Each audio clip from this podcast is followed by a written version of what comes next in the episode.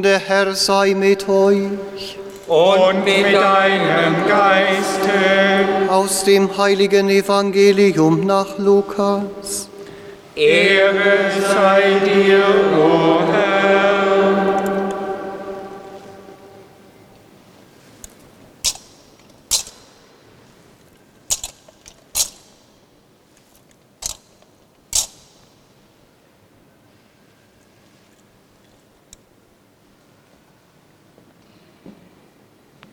In jener Zeit kamen alle Zöllner und Sünder zu Jesus, um ihn zu hören.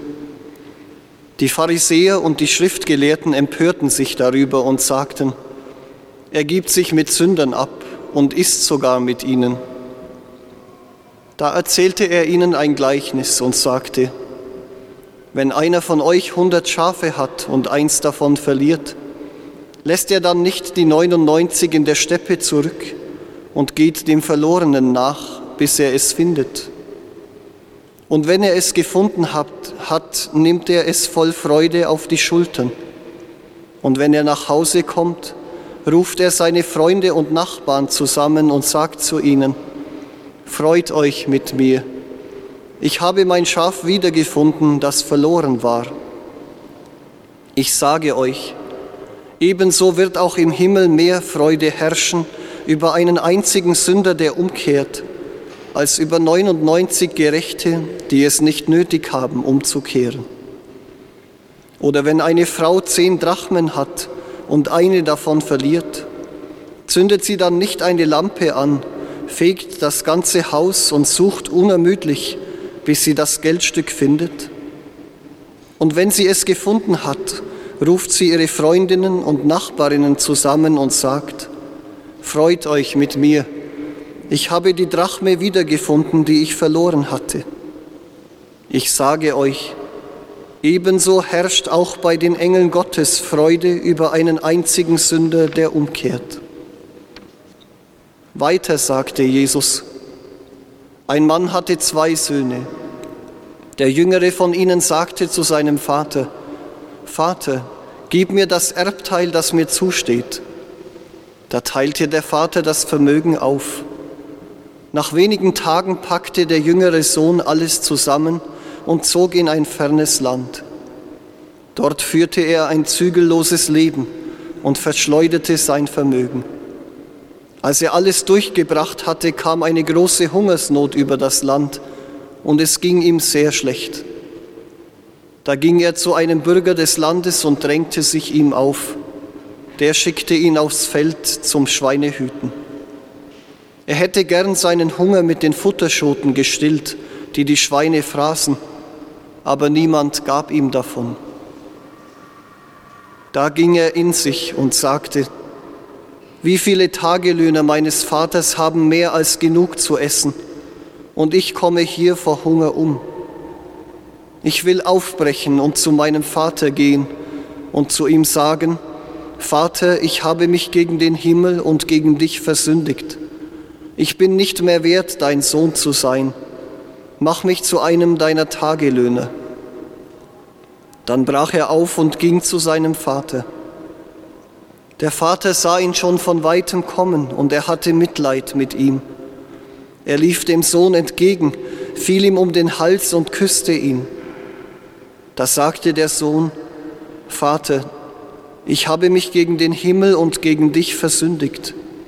Ich bin nicht mehr wert, dein Sohn zu sein. Der Vater aber sagte zu seinen Knechten, holt schnell das beste Gewand und zieht es ihm an, steckt ihm einen Ring an die Hand und zieht ihm Schuhe an. Bringt das Mastkalb her und schlachtet es. Wir wollen essen und fröhlich sein, denn mein Sohn war tot und lebt wieder. Er war verloren und ist wiedergefunden worden. Und sie begannen ein fröhliches Fest zu feiern. Sein älterer Sohn war unterdessen auf dem Feld. Als er heimging und in die Nähe des Hauses kam, hörte er Musik und Tanz. Da rief er einen der Knechte und fragte, was das bedeuten solle. Der Knecht antwortete, Dein Bruder ist gekommen und dein Vater hat das Mastkalb schlachten lassen weil er ihn heil und gesund wiederbekommen hat. Da wurde er zornig und wollte nicht hineingehen. Sein Vater aber kam heraus und redete ihm gut zu. Doch er erwiderte dem Vater, so viele Jahre schon diene ich dir, und nie habe ich gegen deinen Willen gehandelt. Mir aber hast du nie auch nur einen Ziegenbock geschenkt, damit ich mit meinen Freunden ein Fest feiern konnte. Kaum aber ist der hier gekommen, dein Sohn, der dein Vermögen mit Dirnen durchgebracht hat, da hast du für ihn das Mastkalb geschlachtet. Der Vater antwortete ihm, mein Kind, du bist immer bei mir und alles, was mein ist, ist auch dein.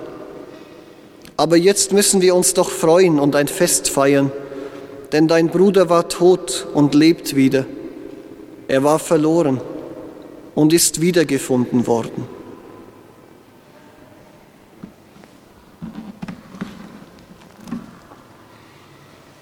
Evangelium unseres Herrn Jesus Christus. Lob sei dir, Christus.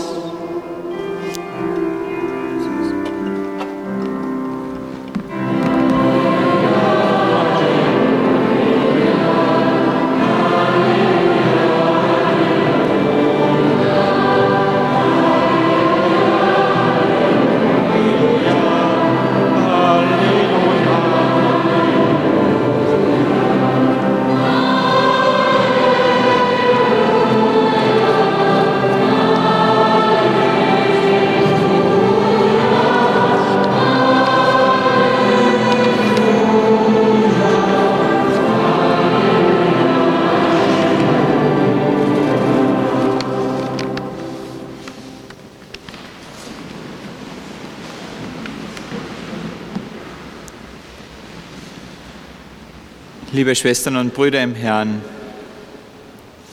dieses Evangelium ist unglaublich lange, inhaltsreich und dicht. Man könnte viel darüber sagen. Und es gibt einen Grundtenor. Wir dürfen uns zum Herrn bekehren. Wir dürfen zu ihm kommen. Er erwartet uns mit ausgestreckten Händen und er nimmt uns auf wie ein liebevoller Vater und er geht uns auch nach wie dem einen verlorenen Schaf. Ich möchte meine Gedanken auf das letzte Gleichnis fokussieren. Wenn ein Ehemann seiner Frau sagt, was hat deine Tochter wieder einmal angestellt, dann weiß man, was es geschlagen hat. Genau um das geht es in dem berühmten Gleichnis vom verlorenen Sohn. Der emeritierte Papst Benedikt nennt es in seinem Jesusbuch das vielleicht schönste Gleichnis Jesu. Eigentlich sollte es das Gleichnis von den zwei Brüdern heißen. Als der Ältere von der Feldarbeit heimkehrt und Musik und Tanz hört und man ihm erklärt, dass sein jüngerer Bruder heimgekehrt ist, der sein ganzes Erbteil verjubelt hat, da wird er wütend. Er will nicht ins Haus kommen. Dem Vater sagt er voller Zorn, deinem Sohn, der dein Vermögen mit den Dirnen durchgebracht hat, bereitest du ein Fest. Er nennt ihn dein Sohn und nicht mein Bruder. Er will mit ihm nichts mehr zu tun haben. Schlimm genug, dass der zu Lebzeiten des Vaters sein Erbteil gefordert hat. Ärgerlich genug, dass der Vater ihm sein Erbteil auch wirklich ausbezahlt hat. Unverschämt aber ist es, dass dieser Kerl es wagt, wieder nach Hause zu kommen. Und der Gipfel schließlich ist es, dass der Vater ihm ein Fest bereitet. Dein Sohn, trotzig wirft er dieses Wort dem Vater hin. Doch der Vater erinnert ihn, dass er trotz allem, was geschehen ist, immer noch sein Bruder ist. Er sagt zu ihm, wir müssen uns doch freuen, dein Bruder war verloren und ist wieder gefunden worden. Das ganze Drama dieses Gleichnisses liegt in diesen Worten. Dein Sohn, dein Bruder. Das ist Jesu Botschaft. Er bleibt dein Bruder, auch wenn er noch so viel angestellt hat. Sei doch froh, dass du nicht das Elend der Fremde, die Schande eines verjubelten Lebens zu tragen hast. Sei dankbar, dass du zu Hause geblieben bist, bei deinem Vater. Der sagt zu ihm, alles, was mein ist, ist doch auch dein. Der gefallene Bruder ist immer noch Bruder. Der gefallene Sohn ist immer noch Sohn. Freue dich, dass er heimgefunden hat, statt zu kritisieren, dass er weggegangen war.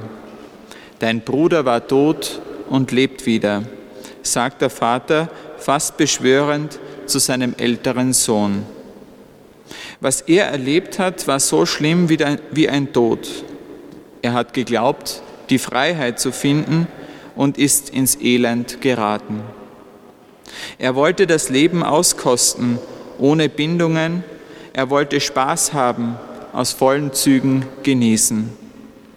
Herausgekommen ist ein gebrochener Mann, der sich an eine ferne Zeit erinnert, als es ihm bei seinem Vater noch gut ging.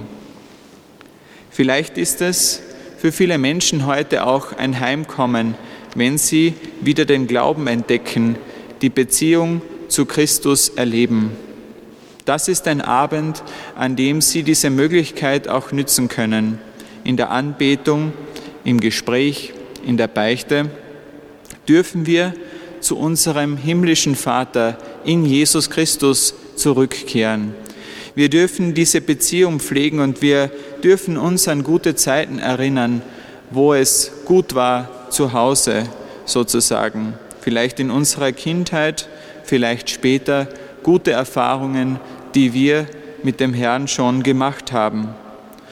Und wir dürfen uns wieder in seine Arme begeben. Wir dürfen nach Hause zurückkehren und wir dürfen ihn neu entdecken und er wird uns mit offenen Armen empfangen.